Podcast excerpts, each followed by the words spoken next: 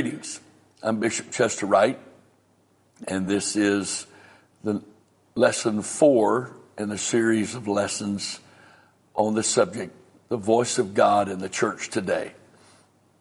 We have had tremendous moves of the Spirit flow in the Holy Ghost in the first three lessons, and I'm looking forward to what the Lord's going to do and say in this lesson.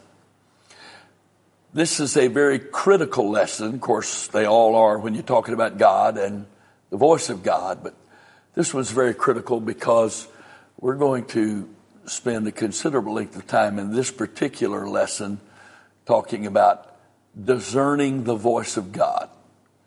If there was only one voice and it was God's, and that would that's all that there is, and we didn't have to worry about anything else, this would all be very simple. But just like he put a tree, one single tree in the garden, so that man could uh, have a way to make a choice and express his faith and his love for God by not eating of that tree.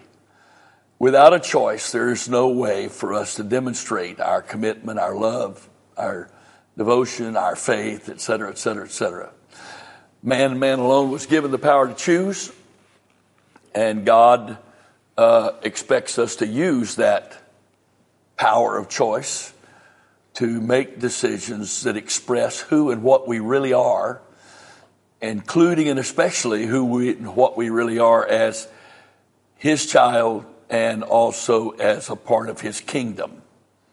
And everything that God does, everything He does, but that we do and He does in relation to our lives, all of it is directly or indirectly connected to the voice of God. And so our ability to hear the voice of God is very critical. I said in one of the earlier videos, and I want to elaborate on here just for a few minutes. Uh, people say they've never heard the voice of God. That's not true in every single person that's ever been born. God has spoken to that person even from the time of they were very young. We call it a conscience. But the Greek word, according to Strong's translated conscience, is literally co, co hyphen perception, meaning that our conscience is a product of two uh, inputs, not the conflicting voices of God and the devil, as uh, uh, we talked about earlier in the contrast and the, in the, in the struggle with that. But these are two voices that work together, agree together, our human spirit and God's spirit working together, helping us to perceive things. And it's a proven fact that regardless of environment and regardless of where, regardless of the religion of the area, regardless of a person's ever seen another human being in their life, the whole life, that there is a sense of right and wrong in every person until they or someone that has authority in their life uh, kills that conscience. So unless our conscience has been killed, or as Paul said it one way, seared with a hot iron, so that it has no more feeling, because something that's seared develops scar tissue, and scar tissue is numb. So there's no feeling there anymore. Uh, Paul said herein, uh, Acts 24, 16, herein do I exercise myself always uh, to have a conscience void of offense toward God and toward men. What was he talking about? He wanted his conscience working. So every human being has heard the voice of God since their uh, infancy. They just didn't acknowledge it as that as being God's voice. That's what conscience is. It's God trying to steer and guide every one of us. But that conscience also becomes evidence against us when we ignore it because God, first of all, uses conscience to lead us to Him before He uses anything that we would call religious. Even for those of us born uh, it, uh, with our mothers attending or fathers attending a church. It's still conscience that deals with us even from our youngest years in childhood. So that's why we're all born innocent. We're not born sinners. We have a sinful nature, but we're all born innocent. And that innocent nature contrasted with or by that conscience is how we know I really shouldn't do this. I really shouldn't do that. But the more I violate my conscience, the more guilty I become, the less innocent I am, the more difficult it is for my conscience to work at peak or optimum until we reach the place, people reach the place that without the Spirit of the Lord's intervention of directly dealing with them supernaturally through the Word of God, the Spirit of God, they just continue down, down, down, down. There's no such thing as a static spiritual condition. We start off in innocency and we go into guilt because we're, if you're offended in one point of law, you're guilty of all of the law. So, God's always, God's already spoken to all of us. But the problem is, as we get older and God begins to deal with us, then we get saved. Uh, and uh, we have His Spirit dwelling within us, and now we're wanting to walk with Him, and we're wanting to learn from Him, et cetera, et cetera, et cetera. There has to be a choice. There has to be a choice. So when we were young and innocent, our conscience gave us a choice. The crowd or even our own flesh wanted to try this, but our conscience says don't do that. We had to make a choice. We had to make a choice. We often failed in that choice, which proved our sinful nature. Again, we weren't born as sinners. We, we were born with a nature that would, with a propensity towards sin. But that's something complete, completely different than that spark of life in us that, that we call it a human spirit, but it's not a, a human spirit, it's a spirit in man. And that spirit of man or spirit in man is from God. And it's that part of us that we relate to the supernatural dimension with. And everybody's got that spirit. So nobody can deny the existence of the supernatural. They, intellectually, they may convince themselves of that, but deep down in here, that's not the truth until they, until they choose, if they choose, to completely deaden all sensitivity to that. Why do people get so involved in addictive behavior? Because they can't handle what their conscience is telling them about themselves. They feel guilty. There's so much pain. Maybe the stuff they're feeling guilty over wasn't even their fault, but that's the way shame works. And so here we are. And all of that was uh, not in the notes, but it was what the Holy Ghost wanted said here at the beginning of this lesson. So here we are today. Now we're wanting to walk with God. We want to walk in the Spirit. And we've learned that walking in Spirit means listening to the voice of God, letting the Spirit of the Lord guide us, direct us, us coming under the, the oversight or the authority of God. And whatever he tells us do, we do. Whatever he tells us to say, we say. Wherever he sends us to go, we go. Because we're not our own, we're bought with a price. We want to do that. There's one slight problem. When he saved you, he didn't take away your flesh. Therefore, he didn't take away your sinful nature. And Paul tells us about the conflict that he had in Romans 7 as a saved man where the things he wanted to do, he couldn't find out how to do them. And the things he didn't want to do, he couldn't find out how to not do them. And so, uh, to will, he said, is present with me, but how to find out how to do what I will, uh, I, I, I, don't know how to do that. Oh, wretched man that I am, who shall deliver me from the body of this death? I thank my God through Jesus Christ our Lord. So he, he came to that place. He said, in me, that is in my flesh, there dwelleth no good thing. Well, the Lord did not choose to take that away from you and I when we got saved. So there's always a choice. I remember, I've told this many times, but I remember thinking when I was younger, I can't wait to get older. So I can be spiritual enough that the, and have enough experience, the voice of God will be so loud and so clear there won't ever be a question. Boy, was I wrong. I was misinformed. I don't know who informed me of that, but it was my honest and sincere perception. Well, here was the problem. God was never going to let there be a moment in time where I didn't have to walk by faith and not by sight, where I didn't have to make a choice. And I found that the closer I get to Jesus, the quieter he whispers. When I was younger, and occasionally he would speak something very firm to me and loud, so I had no question it was him.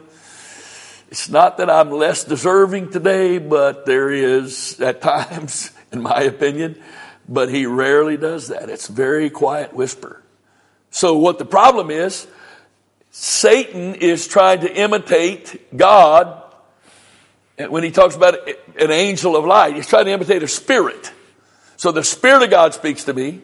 Well, he tries to imitate God and speak in a voice that sounds like God to get me to do what is against God. And so the apostle John says very clearly, 1 John chapter 4 verse 1, Beloved, believe not every spirit, but try, test, put to the test the spirits whether or not they are of God. Because many false prophets are going out in the world. 1 Thessalonians 5, 19 through 21 says, Quench not the spirit, Despise not prophesying. Okay, that's all good. Prove all things. Hold fast that which is good. So there's always a test because there's always a choice. And yesterday's choices, no matter how good they were, they don't work for today. Today requires its own choices. That's why Paul said, I die daily. I was crucified with Christ. That was a major getting over a hump, a hurdle, or whatever that the Holy Ghost brought me through that. I've experienced that. But there still has to be dying daily. It still has to be maintained. Why? Because God in His wisdom put us all in a situation where for some period of time of the day we're going technically unconscious. Your will, neither your will nor mine, functions in its normal capacity when we're asleep. We're pretty much helpless victims of whatever goes through our minds, whether it's just from our own emotions or whether it's God talking to us or the adversary talking to us. And there's no time where we have less of a defense against the adversary when we're asleep. In the sense of preventing it from coming. The old, the old preacher said, you can't stop the bird from flying over your head, but you can keep him from building a nest in your hair. Now that's a very vivid picture there. God gave the, has given the adversary the ability and the right to put thoughts there. He does not have the right to force you and I to do anything. It is up to me and me only if that thought stays there. So therefore, I need to be able to discern this thought I've just had. Is that God or is that not God? Because one of the, one of the most challenging thing from a natural perspective. In fact, it's impossible from the natural perspective. I'm going to, in one of these lessons, I don't remember which one it is, but we're going to get to, we're going to talk about specific things you and I can do to become more sensitive to the voice of God and to learn how to uh, discern between the adversary and uh, the devil so that we're not fooled by him. Okay? So, this is so critical, so critical. I want to make the right choices. I want the choices that I make by the power and the direction of the Holy Ghost, the enablement of the Holy Ghost. I want them to please God. I want the words of my mouth and the meditations of my heart to be acceptable in your sight, O Lord, my strength and my Redeemer. But I'm sitting here confessing to you that's not 100% true all the time. So during this life, there will never be a point by God's plan that there isn't always reason to grow. There's always opportunity to grow. There's always opportunity and tests and opportunities to choose. So how do I discern? How do I put it to the test? One of the first steps in hearing the voice of God is identifying and understanding the need to deal with, with the other voices that are trying to lead me in the wrong direction. If I'm sensitive to the voice of God, I must identify and deal with these contrary to voices. There is a voice of my flesh. There's a voice of it. Oh, you're tired. Why don't you quit now? Oh, you're tired. You know, you, you don't need to pray now. Or you're busy. You got stuff to do. Or look at all you've done for the Lord. You, you, you know, you, you, you had a big, heavy weekend this weekend. You, you did a lot of preaching. You did a lot of praying. You did a lot of whatever. This is Monday. You deserve the day off.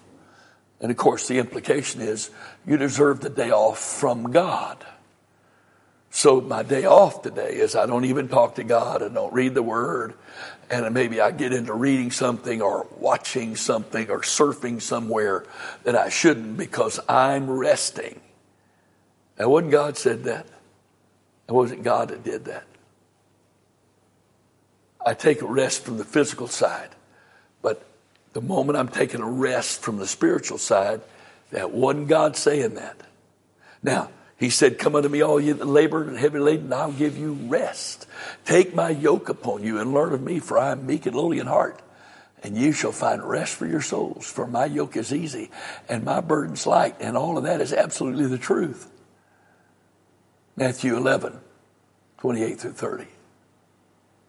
But here's the problem. Sometimes that voice says you need rest. But instead of resting the way God says, I, I rest the way flesh says. Or how about family and friends? The Lord is dealing with you. I need to, I want you to come, come pray. Come spend some time with me. Come pray. We got some things to talk about, or I want to show you this in the, my word. But families over here pressing, pressing. We got something to do. And uh, it, their voice audibly and the guilt trip you feel inside. Now, we're called to be fathers and mothers. We're called to be husbands and wives. We're called to be obedient to our parents. Uh, and even, I guess there's some spiritual responsibility in being a grandparent since uh, our actions affect the third and fourth generation. But God is always going to test you. Not every day, but there's always going to be periodic tests to see if you do what he says or what your family member says. And that the greatest test is when your wife is the one wanting to do something different. And trust me, whether it's your wife or your husband, when they're wanting to do something different than you're feeling you're supposed to do, whew, that is a big deal. But if I consistently, with a right attitude and spirit, don't get defensive, but consistently do what God says, He will bless that relationship and those things will not be hurtful. They will, will become positive things. Because you see, there's one thing my wife needs to know from me far more than that I'm always going to be there every second with her. She needs to know that I'm going to be faithful to God. Know why? Because if she never questions my faithfulness to God because I have demonstrated that to her. She's never going to question my faithfulness to her. Pause and think about that a little bit. Then there is the voice of the human will. There are things I want. There's things I want to see, I want to happen. There's things I'd like to do. And the will will really sometimes, the will will quote scripture to you about how important it is to do this or that or the other. And yet, the will fails to recognize the will, the plan of God. So, that's why Jesus said, If any man will be my disciple, let him deny himself, take up his cross, and follow me. Deny himself. The word there, in the Greek means to disavow ownership of yourself. Take up your cross. That's the will. Okay? That's where the will is involved. Then I'm, I don't own me. I give up control of me. I take up my cross so I quit fussing over my circumstances and I realize my father's let me walk through these circumstances and I realize he brought them my way so that I could grow in my discipleship and then finally the following, which is what flesh does not want to do. Flesh wants to do its own thing. And then another one, the voice of this world. The voice of this world takes many different forms.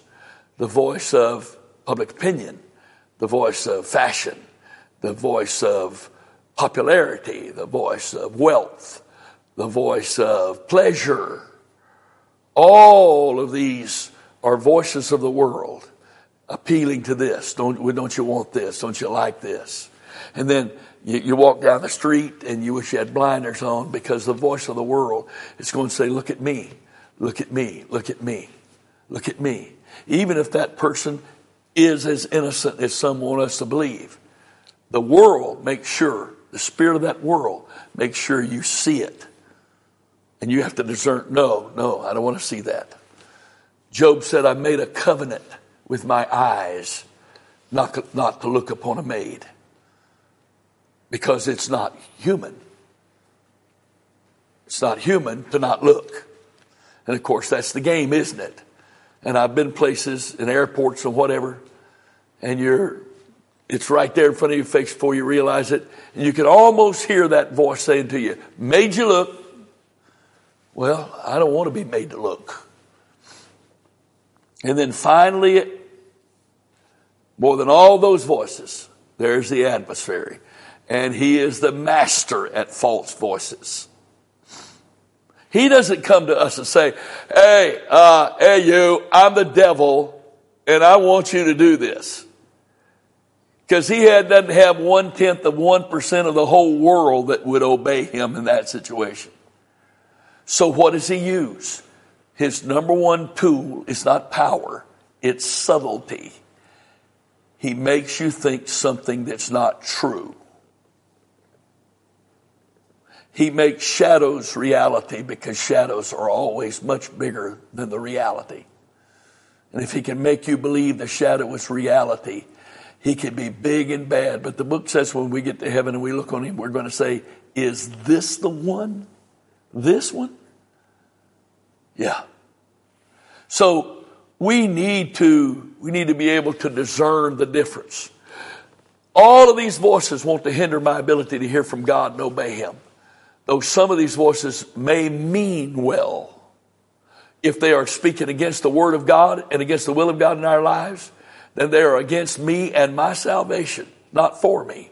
My dad was a sinner until he got saved in our church after we had been there 10 years. But he was always very positive, very supportive of my walk with God and my ministry because he believed the Bible. He just wasn't ready to be saved because he wasn't ready to preach. And so he supported me. He talked Bible with me because he read the Bible.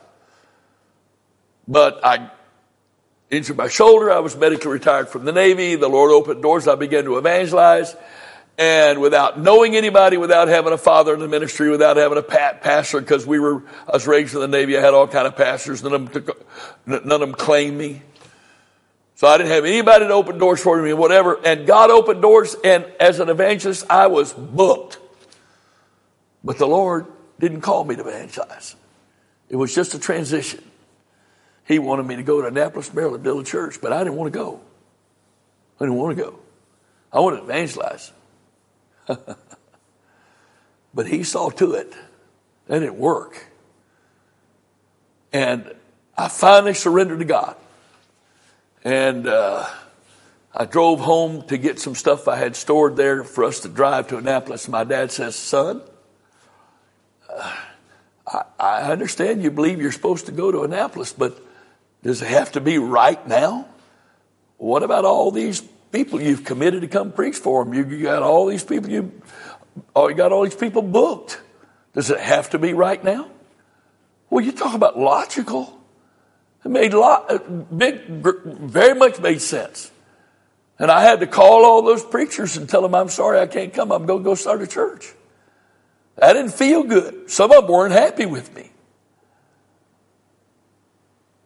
So logically, that voice was kind. It was my father. I loved him, respected him, even though he was a sinner. Uh, he had a lot of wisdom that God gave him. And yet, in this case, he says, Son, don't you, you don't have to go right now, do you? Look at all these commitments you've made. Uh, give, you gave your word. You're going to come preach. Yeah. I gave my word. I was going to go preach. But God said, go. I went. And those months and months we sat there that looking at each other with nothing happening and working secular jobs, just trying to keep food on the table and keep the rent paid with nothing happening and nobody to talk to. Oh, you don't think the devil said, see, you could be preaching for so and so this weekend. You could be, you could be enjoying yourself. You could be growing in the ministry. You could be seeing people saved. And here you sit in this house alone and you don't know anybody.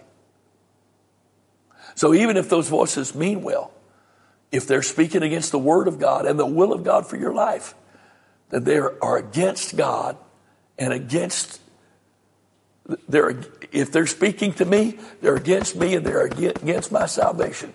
They're not speaking for me.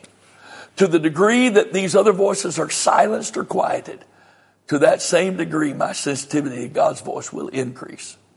So I, I can't force God to speak louder. In fact, most of the time, God's voice is almost always the quietest one speaking to us. So if I want to hear the voice of God more clearly, He's not going to talk louder. By the grace of God, I got to silence all these other voices. It should be noted here that the Greek word translated devil is not a reference to power possessed, but the methodology. The Greek word devil means slanderer.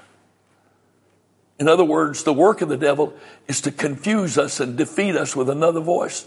He tries to sound like God to us. And just like when we believe God's voice, when we believe the devil's voice, we release his words to come to pass in our lives. And he almost always is saying something negative. You can't do this. You're a failure. You're not qualified to do this. This is too hard. What happens when you fail? What are people going to think about you when you fail? What are you going to think about yourself when you fail? Or you do fail. I told you, you just whatever, right? He's a slanderer. He's accuser of the brethren. Even when he's got you talking against yourself to yourself, it's the work of the devil. That's why the word says again, take heed what you hear. Because you take heed how you hear. Whose voice are you listening to? So here are some steps to help us to learn to hear the voice of God. First of all, we've already read these verses several times. He said, My sheep know my voice. I have to invest time alone in the presence of God. Not only speaking, but listening and giving him the opportunity to teach me how to hear. Brother Billy Cole said to me many, many years ago, he said, Brother Wright, God will establish a way that he, he deals with you. It may not be like any, any, the way he deals with anybody else, but he will establish that pattern over and over and over again. And even when things get really an emergency or really critical, he will not change the pattern. He's not going to whisper to you in, in good times and shout at you in bad. It's going to be the same way.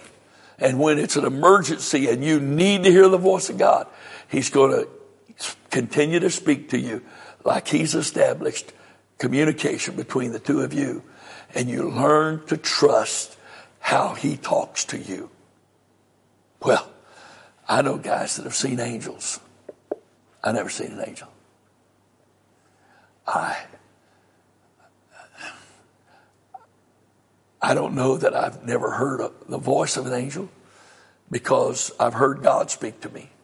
And I know that angels have gone and delivered messages from God and spoke those messages in the first person as if that angel was God. We know he wasn't, but he delivered that message in the first person that it was.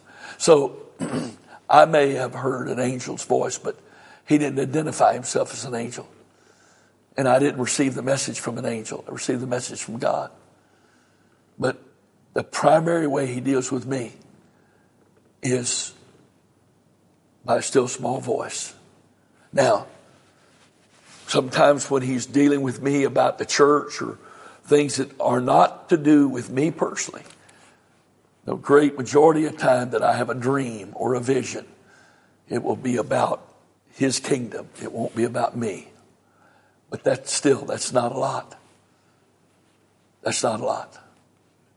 In my whole lifetime of almost 73 years, I, I doubt seriously I, I could sit here and recall seven, eight dreams or visions that I know I received. But he has proven to me what his voice sounds like. And I know what the voice of God sounds like. And as long as I'm not letting that voice be clouded out or overwhelmed by all any or all these other voices, I have confidence in hearing the voice of God.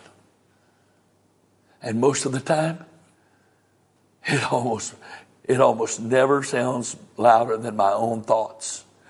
But he has taught me how to know the difference between my thoughts and his voice. Why? Spent a lot of time with him. To know the voice of God, I've got to first know the God of the voice. And that's only going to happen by spending time in His presence and spending time with His Word. And we'll get into that more in a little bit. To learn to hear, recognize, and discern the voice of God when the Lord speaks directly to us, we must first learn to identify and receive the voice of God speaking to us through human agency. That is God's will. So most of us, before we can really recognize proficiently the voice of God in our lives when He speaks to us directly, here's how, here's how He teaches us. He talks to you. You go to church. The man of God preaches. And he's preaching about stuff you've been talking, and thinking about. Think, things that's been going through your mind. And maybe you didn't really realize that was God. But he's there confirming God is speaking His word through the man of God. And when the man of God is speaking the things that's been going through your mind and spirit, the Lord is confirming. That's God, uh, that's God speaking to me. That's God speaking to me. That's your voice, Lord. Thank you for confirming that. Well, that doesn't happen overnight. But one of the most awesome things, and it's not a big deal from a grand scheme of, you know, that I'm not going to go on TV and tell of this miracle. But when somebody comes up to me and says, in your lesson tonight, or your word tonight, that you, that God gave through you, you answered specific questions that I asked and used the exact terminology I used in asking it, and then gave me the exact answer I needed. Well, that's awesome. That's absolutely awesome. Because I didn't have a clue. All I'm doing standing there is hearing, hearing repeating what God's given me. I'm not thinking, okay, somebody out here just asked this question and now I'm going to repeat their question and give, no, no, no, no, no. That's too complicated. No, all I'm standing there doing is flowing in the spirit and flow is when I'm focused on the words, hearing and repeating, hearing, repeating, hearing, repeating, hearing, repeating. And if God wants to give the words of the question they ask, and God wants to speak to them with the answer to that question, and that happens between Him and them, the best I can do is just say, Thank you, God, for letting me be a conduit, because I didn't have a clue what you were doing. I was just trying to faithfully say what you were telling me to say.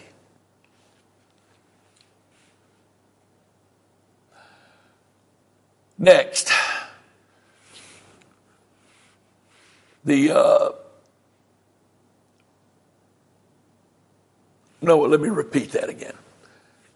To hear, to learn, to hear, recognize, discern the voice of God when the Lord speaks directly to us.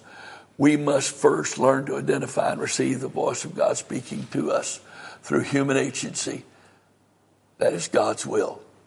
This principle is dramatically demonstrated by the story of Cornelius. Cornelius fellowship with God daily, daily. Devout men feared God with all of his house, prayed to God always, gave much alms to the people. So much so that an angel shows up and speaks to him personally. I mean, this unsaved Gentile army officer has an angel come talk to him and me, been in church all my life, naval officer, and I don't get an angel. What's up with that? Anyway. so, uh, the angel says to him, You know, Cornelius, your devotion, your prayers, your alms have come up before God from memorial. Now, the Lord wants to do something for you. I want you to send some men to down to get Peter. He's at he's in Joppa at a man named Simon the tanner's house, and tell him to come here. And and he told him this. He's going to tell you words whereby you and your house can be saved. He's going to tell you what you ought to do is the way it's put in Acts 10. But when Peter's recounting the story, he says the angel told him he's going to tell you words whereby you and your house will be saved. The problem is this. He had to hear the Rhema through the human voice, delivering Rhema. Why couldn't God just have spoken to him? Directly. Or the angel, why didn't the angel tell him you need to help, you need the Holy Ghost, get baptized in Jesus'? No. By the will of God, almost all of us first come to God because God speaks to us through human agency. And if the fact the audible voice of the angel told Cornelius to send for Peter so that Peter could come and tell or speak him words, speak to him words about what to do to be saved. And he obeyed. Shouldn't we believe in that? Peter was sent to Cornelius by the voice of God speaking to him. So God spoke to Cornelius through an angel to go send for Peter. Peter's praying and he sees a vision and God speaks to him. There's men come and go with him. All of this to get Peter there so Peter could speak Rhema to Cornelius's household. And Peter says this in Acts chapter 10, uh, verse 33, uh, start verse 30, 32. And send therefore to Joppa and call hither Simon. Uh, this is what the angel said. Uh, called hither Simon, whose surname is Peter. He lodgeth in the house of one Simon, a tanner by the seaside, who, when he cometh, shall speak unto thee. Immediately therefore I sent to thee, and thou hast well done that thou art come. Now therefore, all we are here present before God to hear all things that are commanded thee of God. In other words, we are here to hear the rhema that God commands you to speak to us. And then Peter opens his mouth and says, of a truth, God's no respecter of persons. I, myself and these other Jewish brethren are here in this Gentile's house because God sent us here. He says, of a truth, I perceive that God's no respecter of person, but in every nation, he that feareth him worketh righteousness is accepted with him. The word which God sent unto the children of Israel, preaching peace by Jesus Christ, he is Lord of all. That word I say, ye know, which was published throughout all Judea and began from Galilee after the baptism which John preached. how God anointed Jesus of Nazareth with the Holy Ghost with power, who went about doing good and healing all that were oppressed of the devil, for God was with him. Boy, Peter was just getting warmed up, and God said, That's enough. That's enough rhema for me to work. Holy Ghost fell on him. But the problem is, they couldn't hear without a preacher. And they couldn't preach except they were sent. Prayer is another way to learn to discern the voice of God. Any scriptural kind of prayer is indispensable to developing a relationship with the Father. Matthew 11, 27. All things are delivered unto me of my Father. No man knoweth the Son but the Father, neither knoweth any man the Father save the Son, and he to whomsoever the Son will reveal him. The next verse says, Come unto me, all ye that labor heavy laden, I'll give you rest. Take my yoke upon you and learn of me, for I am meek and, meek and lowly in heart, and ye shall find rest for your souls. For my yoke is easy and my burden is light. Those three verses in light of verse, the previous verse, verse 27, is the Son revealing the Father to them. But they had to come to the Son. They had to get to know Him to know the Father, because the Father was indwelling in the Son. Now, one of my favorite verses to minister on, Luke 10 38. Now it came to pass as they went that he entered to a certain village, and a certain woman named Martha received him into her house. She had a sister called Mary, which sat at, uh, which also sat at Jesus' feet and heard his word. But Martha was covered about much serving, came to him and said, Lord, dost thou not care that my sister hath left me to serve alone, and bid her therefore that she help me. And Jesus answered and said unto her, Martha, Martha, thou art careful, full of care, and troubled about many things, but one thing is needful. The Greek is literally, of one there is need, and Mary has chosen that good part, her portion, her share, which shall not be taken away from her. What was she doing? She was sitting at the feet of Jesus, listening to his word. And oh, these verses. Psalm 16, 11. That was keep, that would show me the path of life. In thy presence is fullness of joy. At thy right hand are pleasures forevermore. Or Psalms 42, 1 and 2. As the hart, that's not H-E-A-R-T, it's the small deer. As the hart panteth after the water brook. So panteth my soul after thee, O God. My soul thirsteth for God, my for the living God. When shall I come and appear before God? How about Psalm 63, 1 and 2? O God, thou art my God. Early will I seek thee. My soul thirsteth for thee. My flesh longeth for thee in a dry and a thirsty land where no water is. To see thy power and thy glory in the sanctuary, so as I've seen thee. Or thy power and thy glory, so as I've seen thee in the sanctuary. And then Philippians 7, 3, 7 through 11. But what things were gained to me, those I counted loss.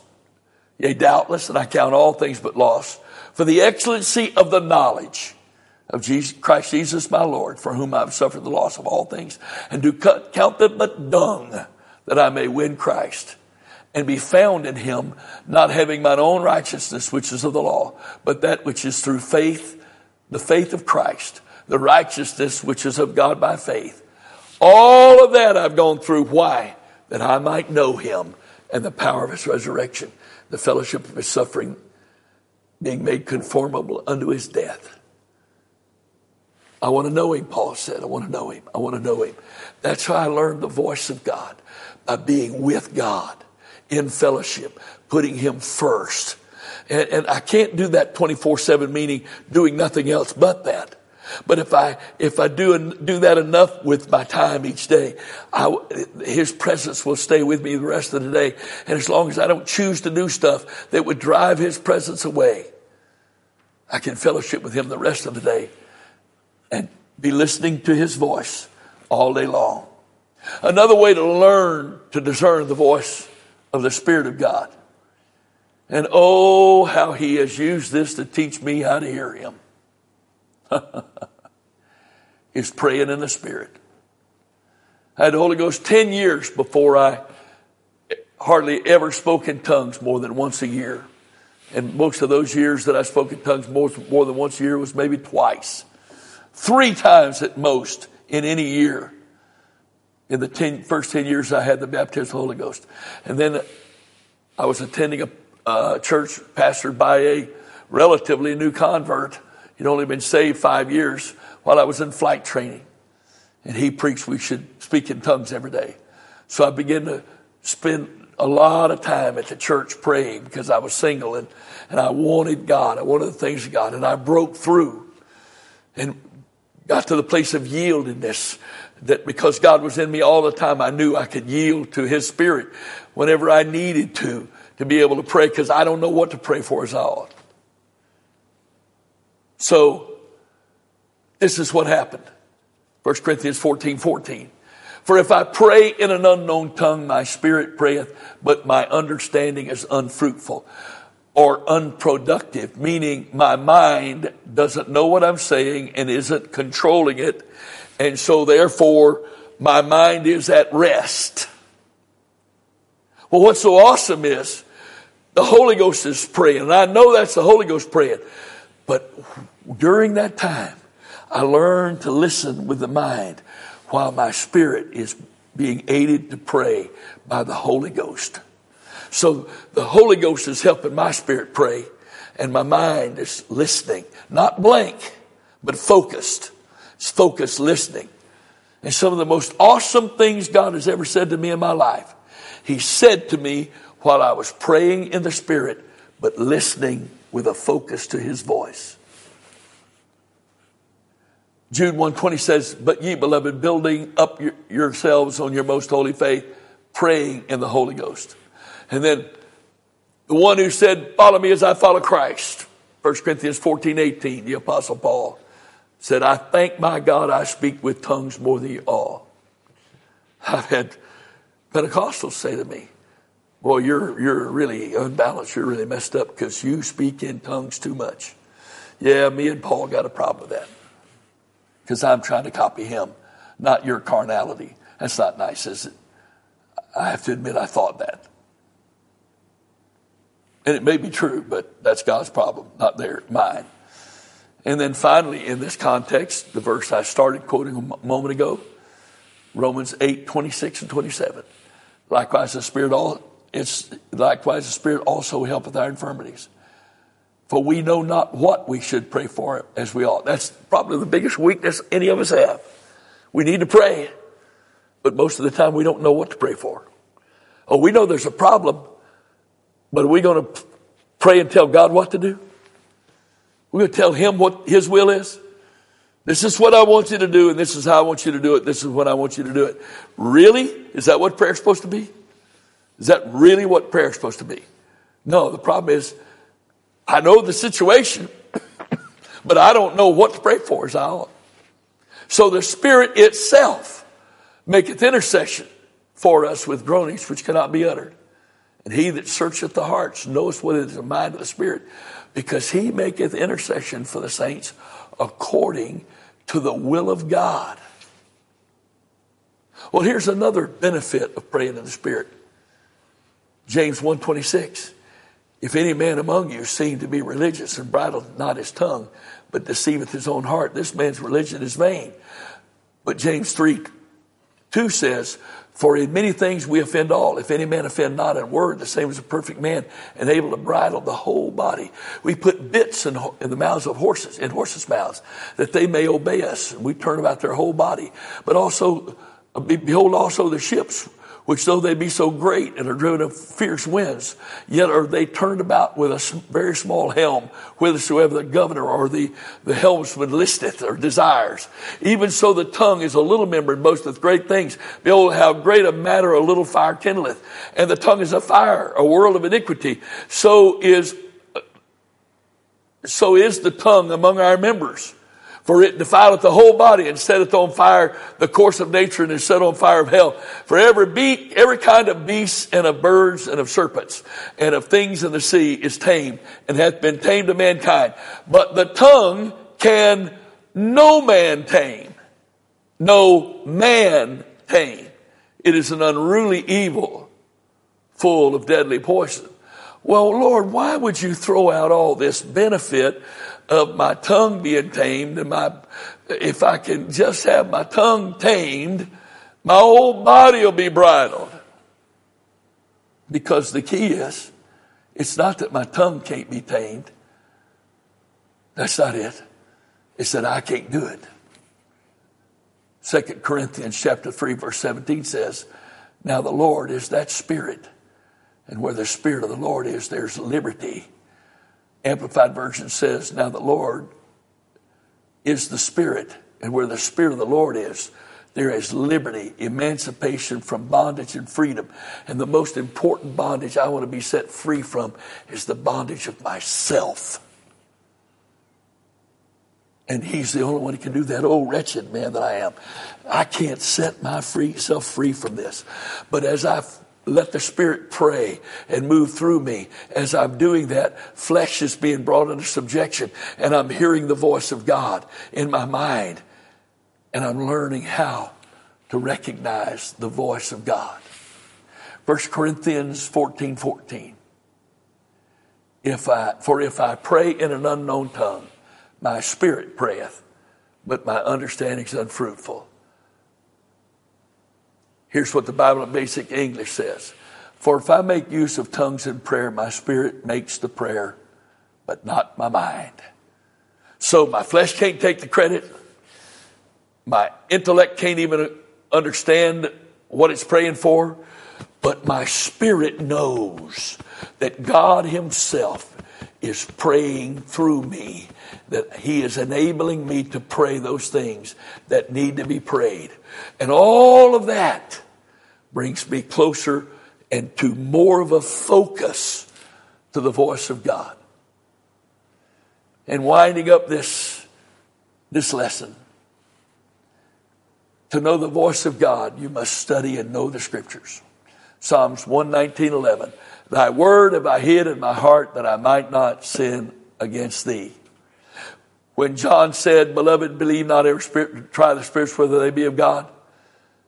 Amplified says, Beloved, do not put faith in every spirit, but prove, test the spirits to discover whether they proceed from God. The Bible in basic English, my loved ones, do not put faith in every spirit but uh, put them to the test to see if they're from God.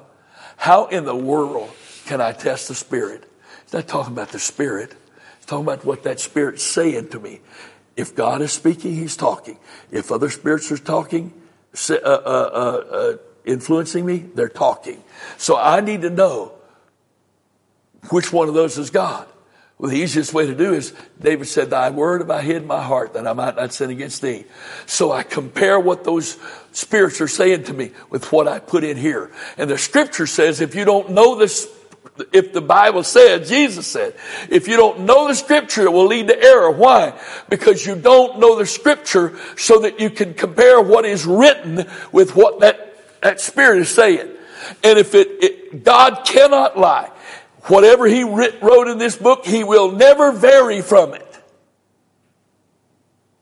So if that voice that's speaking to me says something that's contrary to this book, in the story, over with, done, that's not God, I refuse that. I reject it. But if that voice comes, and even if I don't like what it's saying, if it's, if what it's saying is an agreement with the Word of God, and if I'm not sure, I wait and it comes back, says the same thing again, and it's an agreement with the Word of God. And if I still don't like it, but I wait, and the voice comes back again, and now by the mouth of two or three witnesses, every word is established. Now I'm in a position, I've got to obey that, or I'm in trouble. Not knowing the Scripture leads to error. This isn't reading books about the Scripture. There's nothing wrong with that as long as that doesn't take precedence over knowing the scripture by reading the scripture, studying the scripture. Study, show, show yourself approved unto God, a workman which needeth not to be ashamed, rightly dividing the word of truth. So in Matthew 22, 29, Jesus said, You do err, not knowing the scriptures, nor the power of God. Mark 12, 24, Jesus said, Do, do ye not therefore err because ye know not the scriptures? neither the power of God. The word err means to cause to stray, to lead astray, to go aside from the rigid way, metaphorically, to lead away from the truth, to lead into error, to deceive. The Greek word verb to, ver, to err in both of these verses is the passive voice. That's very significant. If the verb had been in the active voice, the meaning of the verse would be that not knowing the scriptures would be the error. But since it's in the passive voice, not knowing the scripture leads to the error. We cannot hear the truth unless we first know the truth. Pilate said in examining Jesus, What is truth? But Jesus said, To this end was I born, for this cause came I into the world. John 18 37, that I should bear witness unto the truth. Everyone that is of the truth hears my voice. John 8 47, he that is of God heareth God's words. And then John 17 says, Sanctify them through thy truth. Thy word is truth. The spiritual, the spiritually noble always test the word heard, no matter whether it's from man or from spirit, to see whether or not it's from God. They always do. Acts 17 11, those at Berea never accepted anything till they tested it to see whether or not it was so. In Jesus' name. In order to not be deceived, in order to grow in our confidence in knowing God and knowing His voice, we must be submitted to God's authority to His Word so that we demonstrate that submission to His authority and Word by being obedient to His Word. Jesus said, 6, Luke 6 46, and why call ye me Lord, Lord, and do not the things which I say? Whosoever cometh to me and heareth my sayings and doeth them, I will show you to whom he is like.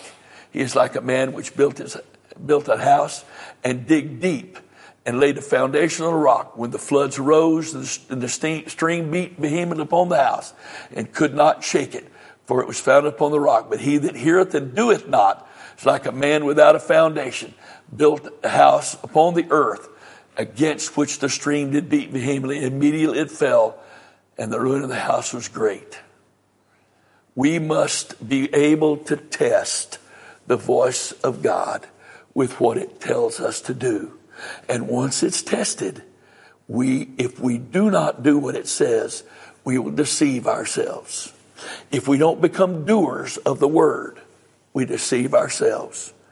And that only opens the door for more deception. And I close with this text, beginning with James chapter 1, verse 19. Wherefore, my beloved brethren, let every man be swift to hear, slow to speak, slow to wrath. For the wrath of man worketh not the righteousness of God.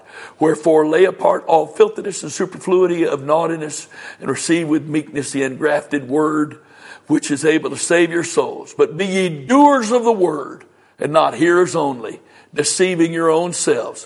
For if any be a hearer of the word, not a reader, a hearer of the word. He's talking about the word of God being spoken to us by God, God's voice and not a doer. He is like unto a man beholding his natural face in a glass. For he beholdeth himself and go his way and straightway forgetteth what manner of man he was. But whosoever looketh to the perfect law of liberty and continueth therein, he being not a forgetful hearer, but a doer of the work, this man shall be blessed in his need, in his deed. In Jesus' name, by the grace of God, I pray that the Spirit of God and the Word of God would lead us and guide us and teach us how to hear and be confident in hearing the voice of God. But when we hear it, I pray the grace of God would help us to do it rather than be disobedient to it. In the name of the Lord Jesus Christ, amen.